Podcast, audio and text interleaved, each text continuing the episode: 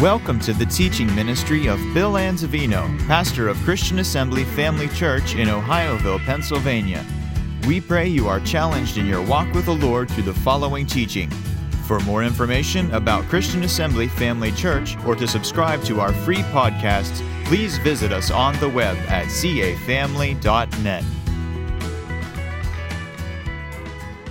Anyone else need a copy of the notes? Just raise your hand. All right. This morning we are talking about the incarnation. And the incarnation is a revelation of the length of God's love. The Bible says if we want to be filled with all the fullness of God, then we need to understand what is the breadth, the length, the depth, and the height of God's love that passes knowledge that we can be filled with the fullness of God. So the length of God's love is the incarnation. It's revealed here. We can see it here. So it's important that we understand it so that we can have a, a deeper, clear understanding of the love that God has for us. Now, the incarnation is one of the greatest miracles to ever occur in the realm of human experience. Wrap your brain around this. The God of creation stepped aside from his glory and power. He set it aside. He robed himself in flesh, took upon flesh upon himself becoming a man, for the purpose of redeeming us from our fallen state and making it possible for all of us to become reconciled to God and the children of God. Now, that's a mouthful in itself, right there, isn't it? But that's what the incarnation is. But for us to have a better understanding and clear understanding of the incarnation, then we need to understand certain things. Number one, we have to understand the nature and dimensions of man. Two, we have to understand the nature and consequences of a man's sin. Adam's sin in the beginning. And third, we have to have an understanding why an incarnation was necessary. So we're going to begin here with number one, the re- understanding the nature of man and also the dimensions of man. And we find this in 1 Thessalonians chapter 5 and verse 23. And here the apostle Paul writes and he says in that verse, "And the very God of peace sanctify you wholly or completely. And I pray God that your whole spirit and soul and body, notice those three dimensions, spirit and soul and body be preserved blameless until the coming of the Lord." And so here we see the dimensions of man. Man is a tripart being spirit, soul, and body. And when he was created, his spirit was alive to God. His spirit was alive, it had life. There was no death whatsoever. His soul, which is comprised of the mind, will, emotions, and intellect, was completely 100% functional. Imagine 100% functional, 100% use of your brain powers. And look at this there were no negative emotions whatsoever to contend with or deal with. Can you imagine that? None. None whatsoever. No negative emotions. Boy, wouldn't that be wonderful? Amen. His body was immortal. That means his body would never die. So, if you see man in the beginning, but you understand this man, full of the life of God, was intended to live forever, spirit, soul, and body, full of life, no death whatsoever, and he was given power and authority over all the works of God's creation. He was the highest creation of God. Well, then, number two, we have to understand the nature and the consequences of his sin. And look at Genesis 2:17. This is the Young's literal translation. Look at what it says. And of the tree of the knowledge of good and evil thou dost not eat of it, for in the day of thine eating of it, now notice this last expression, dying thou dost die. Dying, you will die. And that's the proper translation. What's he saying?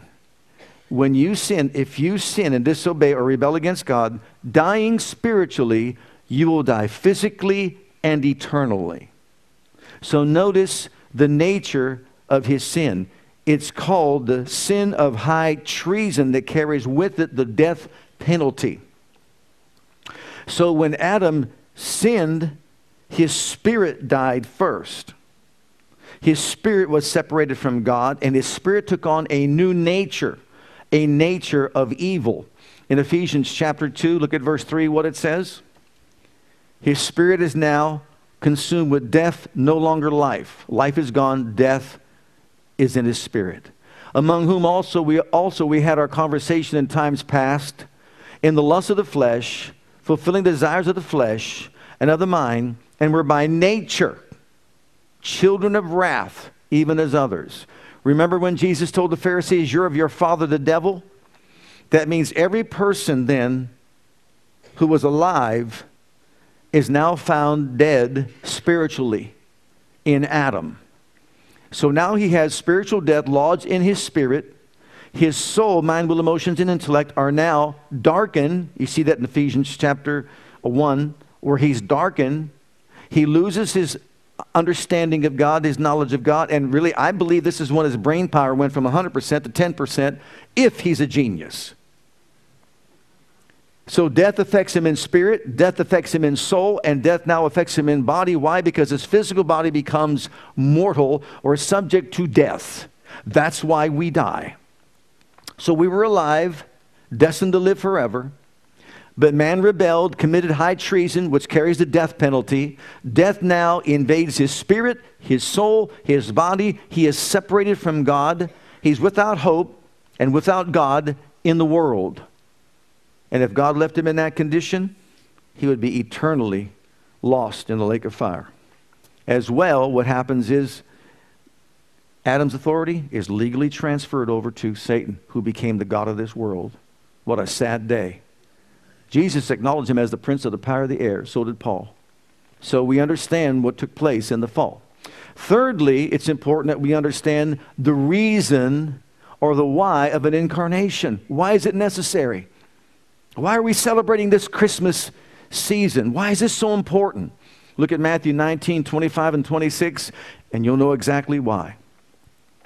When his disciples heard it, they were exceedingly amazed, saying, Who then can be saved? But Jesus beheld them and said unto them, With men this is, what's the word? It's impossible. It's impossible for man to be saved from his fallen condition. But with God, all things are possible. So Jesus made it very clear man is incapable of saving himself. That is an impossibility. And let's hold that thought. You can't be good enough you can't do many good works. You can't give to the poor enough. You can't come to church enough. You cannot save yourself. I cannot save myself. Man cannot save himself. That is an impossibility. And so when we hear people out there today talking about all you've got to do is follow this, follow that, be good, whatever, don't believe a word of it. It cannot happen. Man is incapable it's impossible to save himself no matter how good he is and no matter how wonderful he is. And sometimes I hear people say, but she's such a wonderful person, she can't be lost. It doesn't matter how wonderful anybody is. And I'm going to show you why. Look in the book of Acts, chapter 17, and verse 26. Paul preaching at Mars Hills, preaching to people that were had, a, had false images. They were praying to the unknown God. They didn't know who he was. So Paul begins to express and explain who this unknown God is. And now he says at this point, and he has made of one blood. Everybody say one blood. He made of one blood all nations of men, all nations of men, to dwell on the face of the earth and have determined the times before appointed and, and the bounds of their habitation. So all men came from one pool of blood, Adam's blood, period.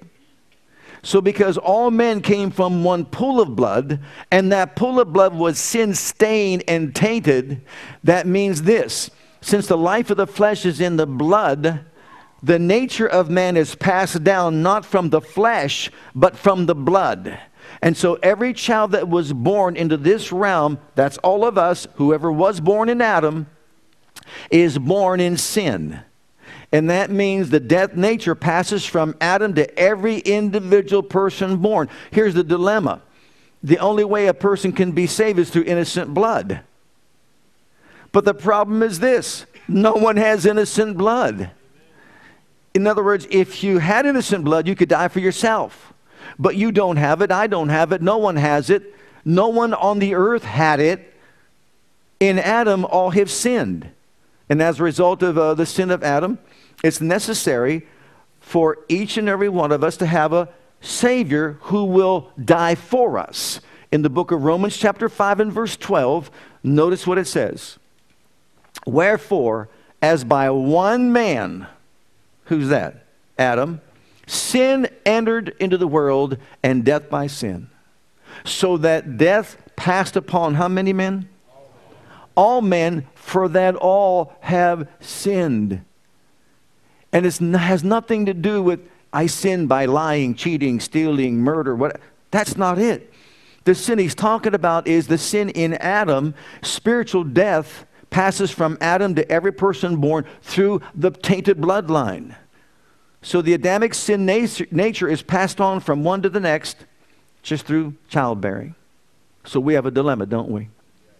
So we need innocent blood. And let me show you something. Look in the book of Hebrews, chapter 9.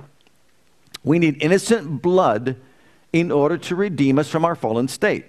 And almost all things are by law, by the law, purged with blood. And without shedding of blood, there is no remission. You couldn't get clearer than that, could you? It was therefore necessary that the patterns of the things in the heavens should be purified with these. What does he mean by the patterns?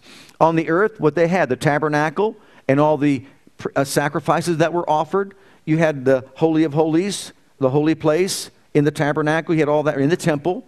Okay, so that's the pattern of it. In other words, this is the pattern of what's the real in heaven. So on the earth, the pattern, you can use animal blood.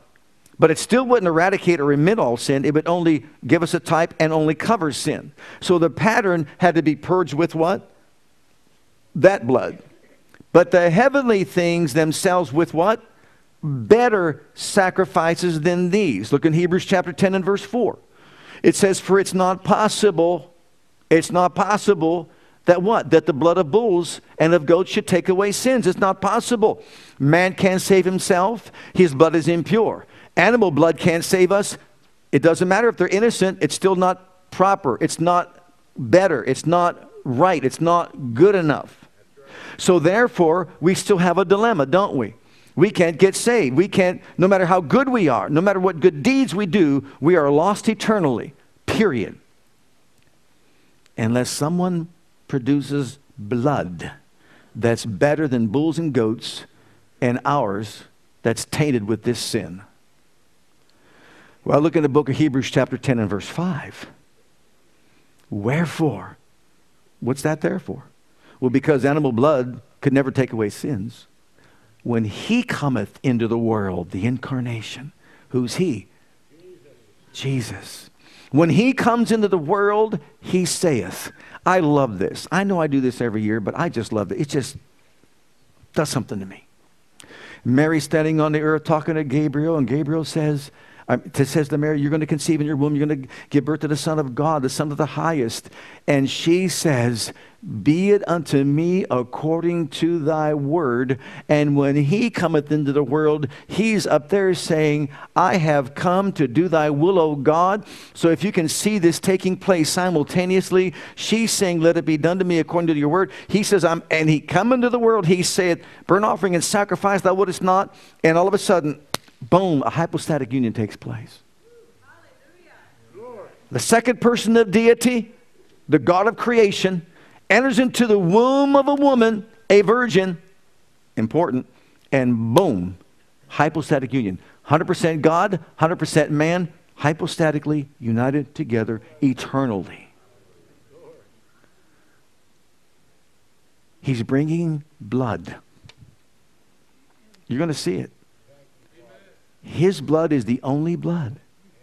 That's why I want to hear some of these people on TV with their interviews and all that saying, there's many roads that lead to God, there's many ways that lead to God. I just stand there, look at them, and I just say, I am the way, truth, and life, Jesus said, and no man comes to the Father but by me. And you're going to see what. Look in the book of 1 Peter. 1 Peter chapter 1, verse 18. For as much as you know that you are not redeemed with corruptible things of silver and gold from your vain conversation received by the tradition of your fathers, but with the precious blood of Christ, as of a lamb without blemish and without spot, who verily was foreordained before the foundation of the world, but was manifest in these last times for you, who by him do believe in God that raised him from the dead and gave him glory, that your faith and hope might be in God.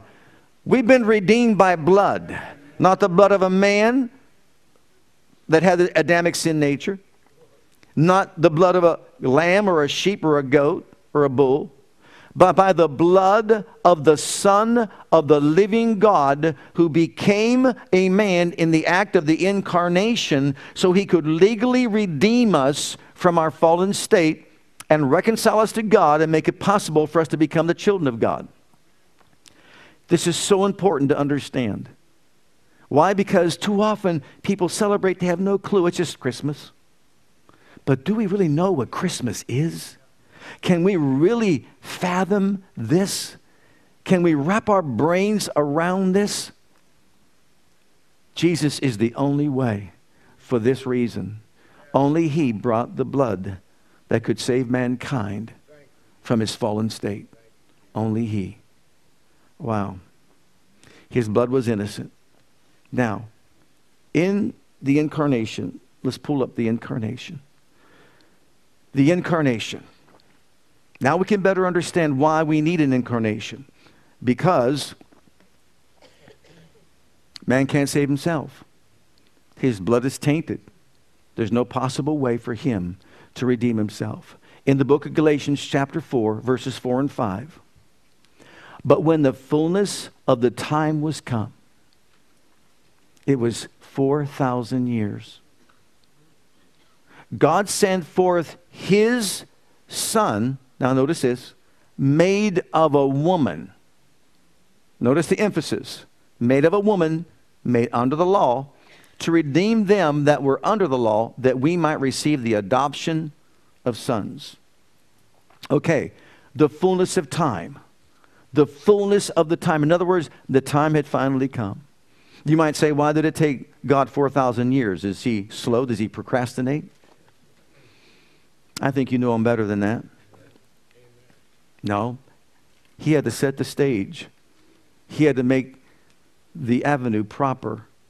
And I'll tell you what, there's so much rich teaching when you understand the different bloodlines that he used to, to accomplish this goal. We, we don't have time to get into all the details now. But suffice it to say, let's go back to Genesis chapter 3 and verse 15. We have the first prophecy of the incarnation. He just talked to Adam, and Adam, of course, just sinned. And now he's talking to the serpent, and here's what he says I will put enmity between thee and the woman, and between thy seed and her seed. It, that's her seed, shall bruise your head, and thou shalt bruise his heel. So now Jesus is speaking to the devil. He is saying there is going to come a time when the seed of a woman, not the seed of man, but the seed of a woman is going to come and he is going to crush your head. In other words, strip you of your authority that you acquired from Adam's high treason. You might persecute the church, but he is crushing your head, stripping you of all authority, and you will not have any power over the church. The gates of hell won't prevail against it. So let's follow this, this line or this prophecy. Notice in uh, the seed woman, notice in uh, Isaiah 7 and verse 14 hundreds of years before it happens. Therefore, the Lord himself shall give you a sign. Behold, a virgin shall conceive and bear a son, and shall call his name Emmanuel, which means God with us. Notice it's prophesied, it's prophesied by the Lord Himself that a woman shall conceive. Hmm. Apart from natural generation, a woman's going to conceive in her womb, and Emmanuel will be produced, God with us. Why is this so relevant and important? Because if you'll do your research, you'll know that the child in the womb, the blood does not come from the mother. There's not one drop of the blood of the mother that enters into the baby. It's only when they come together and the father produces the seed that, that's necessary that the blood begins to develop within the life of the baby. You can study the science of the blood and you'll see it to be true. Why is that important? Because any human being born through natural generation has the Adamic sin nature. So a man can't save himself, he's lost eternally. It took the second person of deity. Think about this making a decision to set aside his glory and power, enter into the womb of a woman who was a virgin, and humble himself to become a man. And as he entered into that womb, which again, unthinkable, the blood that would develop within him would not start developing until the Holy Spirit provided the sperm that was necessary for it to happen in that womb. The Father provided the blood. So now look at this. The life of the flesh is where? In the blood. So if it would have been generated by Adam, what kind of life would have been in the blood? Death. Since the Holy Ghost provided, think about it, the blood. What kind of life, what kind of life is in the blood? Life. There's no death. So Jesus becomes the God man. Jesus has within himself the only blood that can possibly redeem you and redeem me from the eternal lake of fire would you call that precious? I know I would. Only Jesus. Look in the book of Isaiah, chapter 9 and verse 6. It says, For unto us a child is born, Jesus. Unto us a son is given, Christ. The prophecy continues. A son is born a child is born, rather, Jesus. A son is given, Christ. The government shall be upon his shoulder. His name shall be called Wonderful Counselor, Mighty God, the Everlasting Father, the Prince of Peace. All these names attributed to God Himself. In other words, it's a virgin birth. In other words, it is God Himself manifesting Himself among men. He is 100% God, 100% man, and His flesh. He partook of flesh. See, it's not the flesh that's the problem, it's the blood that's the problem. And when the blood is the problem and it's tainted with sin, it can do nothing to save mankind. Look at the next one. In the book of Luke, chapter 1, the Son was given, Christ. The child was born, Jesus. And now the angel said to her, This is Angel Gabriel coming to Mary, Fear not, Mary, for thou hast found favor with God. And behold, thou shalt conceive in thy womb and bring forth a son, and shall call his name Jesus or Savior he shall be great. He shall be called the Son of the Highest. Not the Son of any natural man on the earth, but the Son of the Highest. And the Lord God shall give unto him the throne of his father David. So now notice what's happening here. The angel Gabriel announces the fact that she is going to be the virgin Isaiah spoke of hundreds of years prior and you're going to conceive in your womb the Son of the highest. So now we see we can trace his lineage all the way back to the Father in the flesh. Now, look at the next one in Matthew 1, because this is what we celebrate. This is what we're talking about here. This is why we give gifts. And boy, do we need to get that in perspective. Now, the birth of Jesus Christ. Notice Jesus' humanity, Christ's deity, human, the human and the divine, was on this wise. When, as his mother, Mary, was espoused to Joseph before they came together, she was found with child of the what? Holy Ghost. Then Joseph, her husband, being a just man, not willing to make her a public example, was minded to put her away privately. Now, wait a minute. When you're espoused back in those days, it's as if you were married. And if she became pregnant because she was unfaithful to him, he had every right to actually have her put away or divorce her. But because he was such a just man, he didn't want to humiliate her in any way. He was going to do it privately. He was going to cut off really divorce her and not go through with a ceremony of marriage. But while he thought on these things, and who wouldn't? What man on earth wouldn't think, What have you been doing? Um, it wasn't me, it was the Holy Ghost. What? You want to believe a Holy Ghost made you pregnant? Seriously? You want me to buy that? But while he thought on these things, behold, the angel of the Lord appeared unto him in a dream, saying, What? Joseph, thou son of David. Notice it's emphasizing the son of David, the son of David. Fear not to take unto thee Mary thy wife, for that which is conceived in her is of the Holy Ghost. And she shall bring forth a son, and thou shalt call his name Jesus. This is exactly what Isaiah said, isn't it?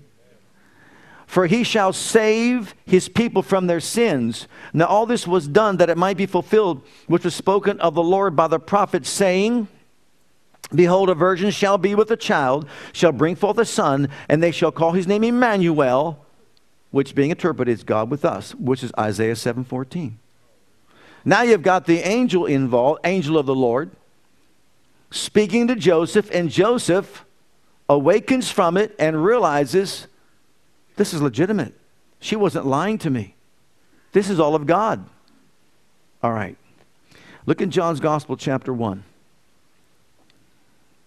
In the beginning, John wrote this gospel, the last gospel, years after the first three synoptic gospels were written. And why did he write this gospel? Because many were challenging the deity of Jesus Christ.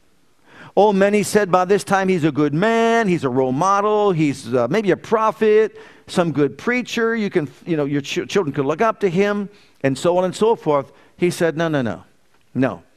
In the beginning was the Word, and the words were with God, and the Word was God. The same as in the beginning with God. All things are made by him, and without him was not made anything that was made. Verse 14, and the Word became flesh and dwelt among us. The Word became flesh and dwelt among us. God became a man and dwelt among us. John is making it very clear. You want to see God? Look closely at Jesus Christ. So all these scriptures are revealing to us that the prophecy from the beginning, Genesis 3:15, is now coming to pass even though it took 4,000 years. So, the seed of the woman. What was the second thing G- that uh, God Almighty said? He would bruise his head. Well, let's see if that happened. In the book of Hebrews, chapter 2, Hebrews chapter 2, and verse 14 through 15. For as much then as the children are partakers of flesh and blood, he himself likewise took part of the same. You know the word part there and partakers are different? Partaker means that you're completely part of it, it's experienced in you. He took part of the same. He took on flesh, but he didn't take on blood that was tainted by the Adamic sin nature. He took part of the same, that why through death he might destroy him that had the power of death. Who gave him the power? Adam from the very beginning. That is the devil. And deliver them who through fear of death were all their lifetime subject to bondage. Notice, through his death, he destroyed death and he who had the power of death. Look in the book of Colossians, chapter 2, and verse 15. Jesus, once again, becoming a man, dying the death, being raised from the dead, having spoiled principalities, disarming them and powers, he made a show of them openly or a public display of them, triumphing over them in it. And once again, we could be a little bit blind when it comes to understanding that because we don't do that in our country. If you, for example, when Saddam Hussein was finally wiped out, did we bring his head home on a charger and parade it all over the news or up and down the streets like a parade? We didn't do that. But I want you to know that when Jesus, see, back then that's what they did. When David brought back the head of Goliath, when other kings bring back the head of their rivals, there is a parade that goes right on through, the, eh, through town, and they parade the fact that the enemy's been defeated and they're victorious, and now they're free from the oppression of the fear that that enemy represents. I pray that God one day will provide the movie theater and the popcorn, and we can sit back and we can watch the parade when Jesus stripped the devil of all that authority and power once and for all and made a public example before all his followers that said, Yes, we're going to go with you. We're going to, all those angels that fell along with him, he made a public display of them all. He destroyed him that had the power of that, the devil and reduced him to nothing. As a matter of fact, the Bible says in the book of 1 Corinthians chapter 2, had the enemy, had the devil known that the resurrection or the death and resurrection of Christ was going to defeat him, he would have never crucified the Lord of glory. You realize that? He didn't know that. But once again, we see Jesus being victorious. Then look at 1 John chapter 3 and verse 8. For he that committed sin is of the devil, for the devil sinned from the beginning. For this purpose, the Son of God was manifested. Notice it's the Son of God. That he might destroy the works of the devil. So I ask you, was Jesus the seed of the woman? Yes, and the only seed of the woman. And was Jesus the one who crushed the head of the serpent? Yes, he crushed the head of the serpent. So who was he talking about? Who was Jehovah, the Father God, talking about when he said to the serpent at that time in Genesis 3:15, who was he talking about? Jesus Christ, the God man, the union of deity with humanity. He said he will be the one to do it and redeem man from his fallen state. Well, the question is, did Jesus come? And did Jesus do it? And look at 1 John 1:12. This has never been something that was possible before this. John, once again, writing about Jesus, the Word becoming flesh and dwelling among us, says, But as many as received him. See, he came to his own in a prayer verse, and his own accepted him not, received him not. But to them that received him, he gave them power to become what? The sons of God even to them that believe on his name. Oh, brothers and sisters, there is only one way. Jesus is the only way, the only truth, and the only life. Nobody can get to the Father except him. And why do we, through him, why do we celebrate? Because this is the beginning. This is the beginning of God sending his Son to reconcile man back to himself. After 4,000 years of doing what he needed to do, it, the stage was set. And again, there's not time to give to you the two lines. I may do that soon here. But there was a righteous and an unrighteous line, and he used wisdom to deceive the devil. Can you imagine that? The deceiver was deceived. And God used his wisdom to deceive the devil to follow this line when he was coming through that line. Isn't that just like God? Wiser than the devil? Mm-hmm. So if you chase them all, if you, if you follow them all the way back, Joseph and Mary were both part of the lines. You realize that? One through Nathan and one through David. He was chasing the, the line through Nathan. I'm sorry, he was chasing the line through David, rather. The kingly line through David. But Nathan was on this side, and as a result, Mary was born. And it goes all the way back to what God said from the beginning. A decoy. It was a decoy. And when Jesus was born, I love this. When the devil had Jesus crucified and the devil knew he was dead, he wiped his brow. He said, Finally, that crazy wild man that's just destroyed my kingdom, that healed the sick, cleansed the lepers, raised the dead, caused all this havoc, all that he's been doing when he walked upon this earth, even, even making the wind and wave and the sea obey him, and even walking on water and making people think he's some miracle worker, even multiplying food and all that stuff. Finally, he's done. So he got himself a ticket and he flew to Hawaii. He was resting. Might have been Cancun. I'm not sure. I'll have to check that out. He's sitting back. He's resting, you know, in his laurels. He's done what he's had to do. He thinks, now I'm victorious. Because it says if he would have known, he wouldn't have crucified the Lord of glory. But he didn't know, so he's sitting back and he's relaxing and all that. When all of a sudden there's the sound of the shofar, the angels are singing, Today Christ the child is born. And so, right? he hears all that going on. And all of a sudden, Jesus is at this point raised from the dead. He's as nervous as you can possibly be. He puts down his drink Hallelujah. And now he has to fight. He's, he's floored. He doesn't know what's going on. But you and I do. Life is greater than death. Jesus is greater than the devil. The Son of God, praise God. Hallelujah. See, that's why he chased him down from the time of his birth to kill him, to destroy him, because he thought he destroyed the kingly line. And if, again, if you study it out, you'll find out that the kingly line was interrupted because of sin, but God had a decoy. God is wiser than the devil.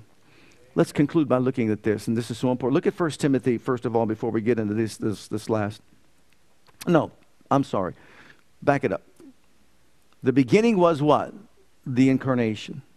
The second thing was the crucifixion, where he became your sin on that cross. The third thing was the resurrection when he was raised up from the dead, power over all the power of the enemy.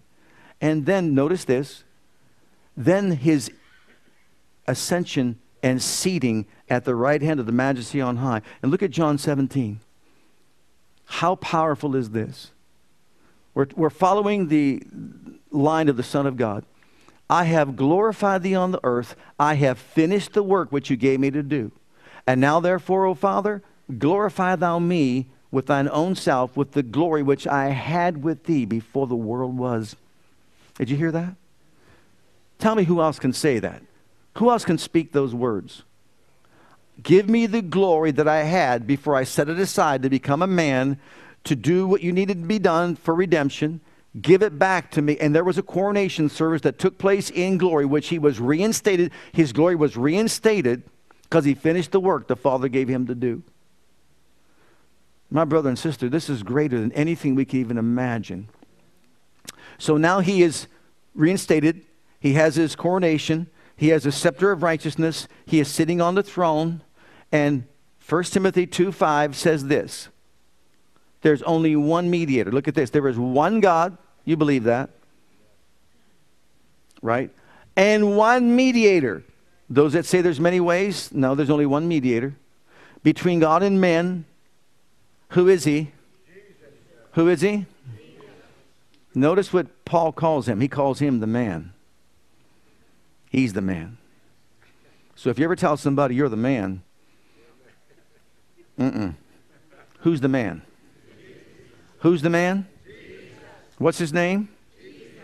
He's the man. Notice he emphasizes the man. The man is 100% identified with mankind because of his flesh. His blood was pure and untainted with the Adamic sin nature. He's the man Christ Jesus. Divinity, humanity. There is only one way. And when people are offended when you proclaim or you begin to talk to them about Jesus or the gospel, And someone recently just shared this with me. He said, I shared Jesus. I tried sharing Jesus with this individual. And he said, and the man turned at me with fire in his eyes. And he says, What gives you the right to invade my privacy and push your conviction over off on me?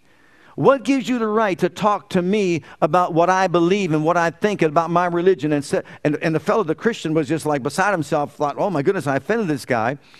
And really, the response should have been the God that I serve, the God that I serve that raised his son from the dead, told me, Go into all the world and preach the good news to every creature. And you're a creature and you have a right to hear it. If you reject it, you can reject it. But I'm telling you, I am mandated, I am commissioned to let you know that's it. That's why I did it. I'm not invading your privacy. I'm just giving you a way of escape so that you can escape eternity in the lake of fire. Now, it's up to you as, as to whether or not you want to accept it. Amen. There's only one mediator. His name is Jesus Christ. You can follow who you want, you can follow what you want, but I guarantee you none of those roads are going to lead to the throne of Almighty God. Only one way does. Romans 5 8 says, God commended his love for us while we were sinners. Christ died for us. Why? so that we could be saved by his blood. 5, 8, and 9. But so the blood of Jesus is the only blood that saves mankind. Can you see why it's so precious? Let's conclude with 2 Corinthians 9, verse 15. Glory to God. You talk about, we're talking about being filled with the fullness of God. This will help us. Because when we understand what He did, oh, the deep appreciation we should have for it. Thanks be unto God for His what? His what gift? Jesus is called the unspeakable gift, the gift beyond words. I can just see these children opening up their gifts and just going berserk on Christmas morning when they receive this little thing or that thing that they play with for one hour, then they don't play with it for another 10 years. Have you been there? Have you been down that road before? Isn't that the truth? I like it when that, we're at that, really at that young age when they play with the box that it came in and they set it up in the living room or something like that and they have like a little hut that they make out of the boxes and they don't play with the, ga- with the game or the gift or whatever. And when you hear children saying today that I'm bored, what? You got iPads, iPhones, computers. Help me here. You've got all this technology of today and you are bored. I played with football that was on a metal thing that you plugged into, and the vibration has made the men go down and score a touchdown. That's what I played with.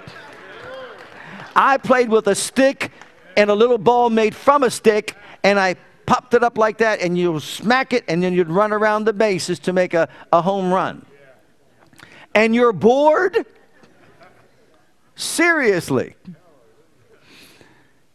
Jesus is the gift beyond words. He's the gift you can't articulate enough with words to describe the beauty, the greatness, the impacting of the gift that God gave his only begotten Son who had to reduce himself to a man, become obedient. Can you find Philippians chapter 2, verses 6 through 8? Obedient to death, even to death of the cross, that Jesus was giving, given to the world to save all mankind. Hallelujah. Can I just have one more minute of your time? Can, can you find that? Okay, and then also uh, while, you're, while we're doing that, Revelation chapter 5, and maybe um, 5 verse 9. Who being in the form of God, thought it not robbery to be called equal with God but made himself of no reputation, took upon himself the form of a servant, and was made in the likeness of men. In being found in fashion as a man, he humbled himself and became obedient to death, even the death of the cross. So when I hear Oprah saying, you know what, I used to believe that way, but now I don't anymore because there are many ways you can get to God, many roads that lead to God. Yeah, every other road leads to God's judgment, only one road leads to His saving grace, and that is the blood of His Son, praise God. That's it. If that's narrow minded, Jesus says, narrow is the way and straight is the gate. Can you say amen? Hallelujah. So look at this in Revelation chapter 5. You know the story? there's John. He's on the Isle of Patmos. They couldn't kill him, so they exiled him to Patmos.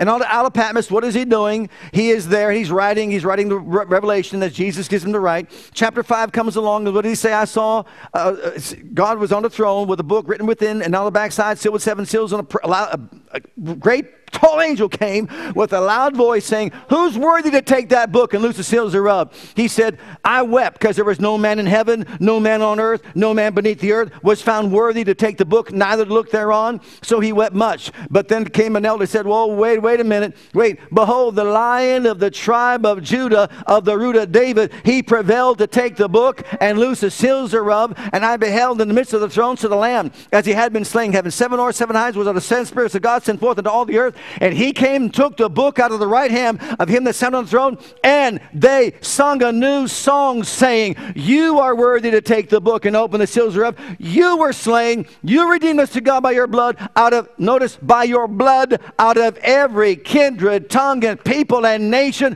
Hallelujah. Who did that? Jesus. Only Jesus. And every creature in heaven and earth and beneath the earth heard I saying, Blessing and honor and glory and power be unto him who sits on the throne and to the Lamb forever. Hallelujah. Praise God. There's only one way, one blood. You and I were born when one pool of blood, Adams. But praise God, we've got new blood flowing in our veins. We're the children of God. He washed us from our sins in His own blood. He made us whiter than snow. Hallelujah. I'm preaching better than you're shouting.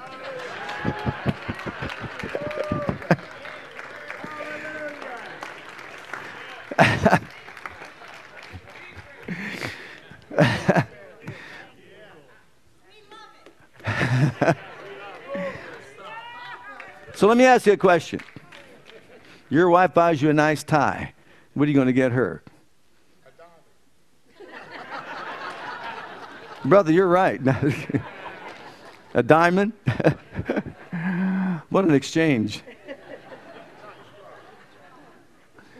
Are you going to buy, are you going to give the Almighty a scarf? No? What are you going to give to Him? Isn't it common courtesy that you give back when someone gives you a gift? What are you going to give Him? Well, I wrote some things down so you can look at. First of all, you're going to give yourself. Yourself. Ourselves. I'm going to give you my life, my time, my talents, my abilities, everything I possess. All that I have, I'm giving to you. That's what I'm giving back to you. God Almighty. My future, my hopes, my dreams my very breath that I breathe, I am giving to you to use as you will. I'm giving you what else? My obedience. My obedience. I know we're going a little bit longer. Maybe the snow will melt. Look at the book of Ecclesiastes in chapter 12. I'm going to give you my obedience. Let us hear the conclusion of the whole matter. What's the conclusion of the whole matter, Lord? Fear God. That means reverence Him. Keep His commandments. That's my obedience. For this is the whole duty of man. For God shall bring every work into judgment with every secret thing, whether it be good or whether it be evil. Amen. I'm giving you my life. I'm giving you my obedience to follow your commands. And you know what part of that command is? 1 John 3 16. We owe it to him to love others as he loved us. Hereby perceive we the love of God because he laid down his life for us. We owe it to him. We are indebted to him to lay down our lives for the brethren. You know why you're here today? There could be mixed emotions. I don't know. You could be here out of obligation. I'm just here out of obligation. I'm supposed to be at Sunday. Or you can say, You became a man for me. You house the blood that saves me, the only blood that can save me. You chose to shed it for me on Calvary. You chose to take my punishment for me so I can be delivered from an eternal lake of fire. I'm giving myself to you, Jesus. I'm living for you. Uh, our worship, Psalm 92, our worship our worship. Give unto the Lord, O ye mighty. Give unto the Lord glory and strength. Give unto the Lord the glory, due his name. Worship the Lord in the beauty of holiness.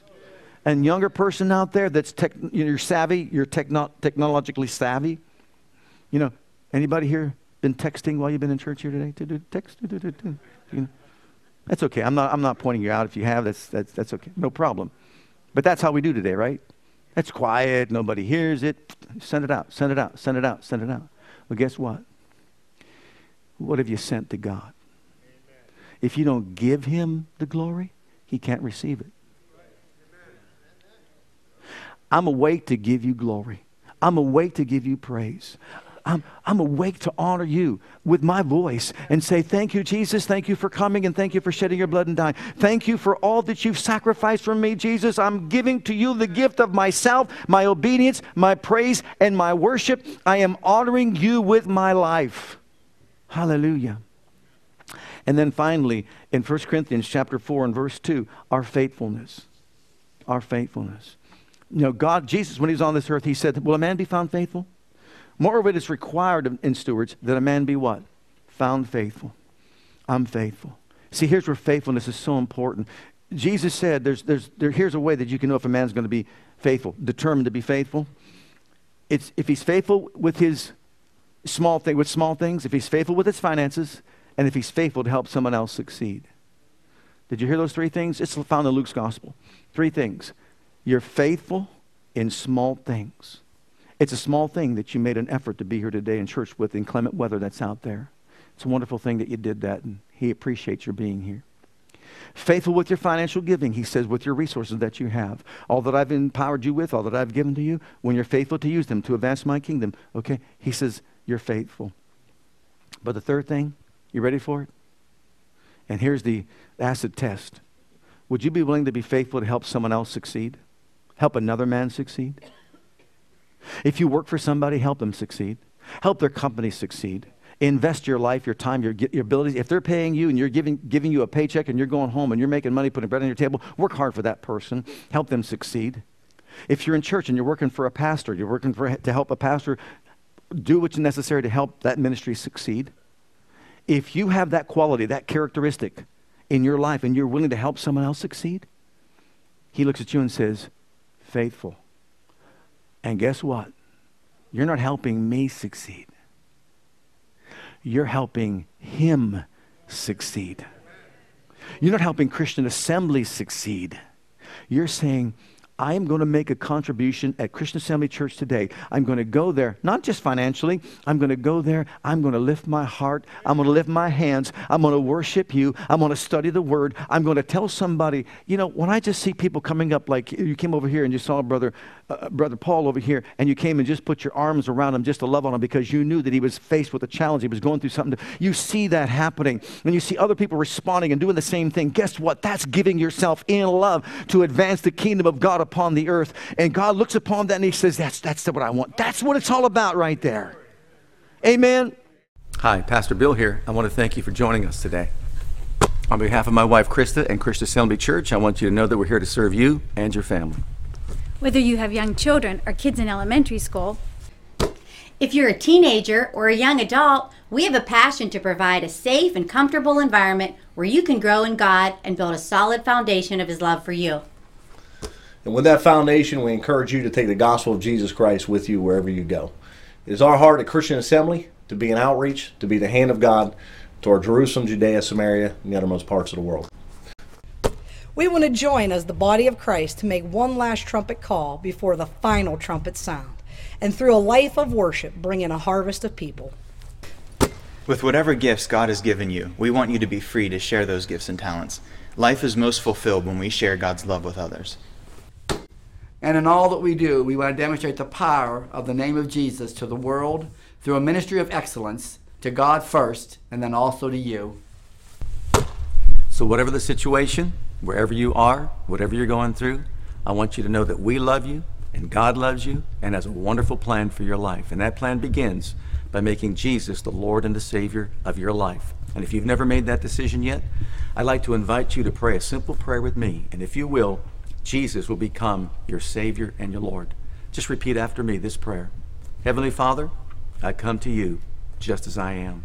And I believe with all my heart that Jesus died for my sins and was raised from the dead for me. I open the door of my heart. I call upon the name of the Lord. Lord Jesus, come into my heart. I now accept you and receive you as my personal Savior and Lord. Heavenly Father, I have called on the name of Jesus. I'm now your child. In Jesus' name, amen. Now, if you prayed that prayer with me, I encourage you to get into a good Bible based church where you can learn to grow in your Christian faith and experience. God bless.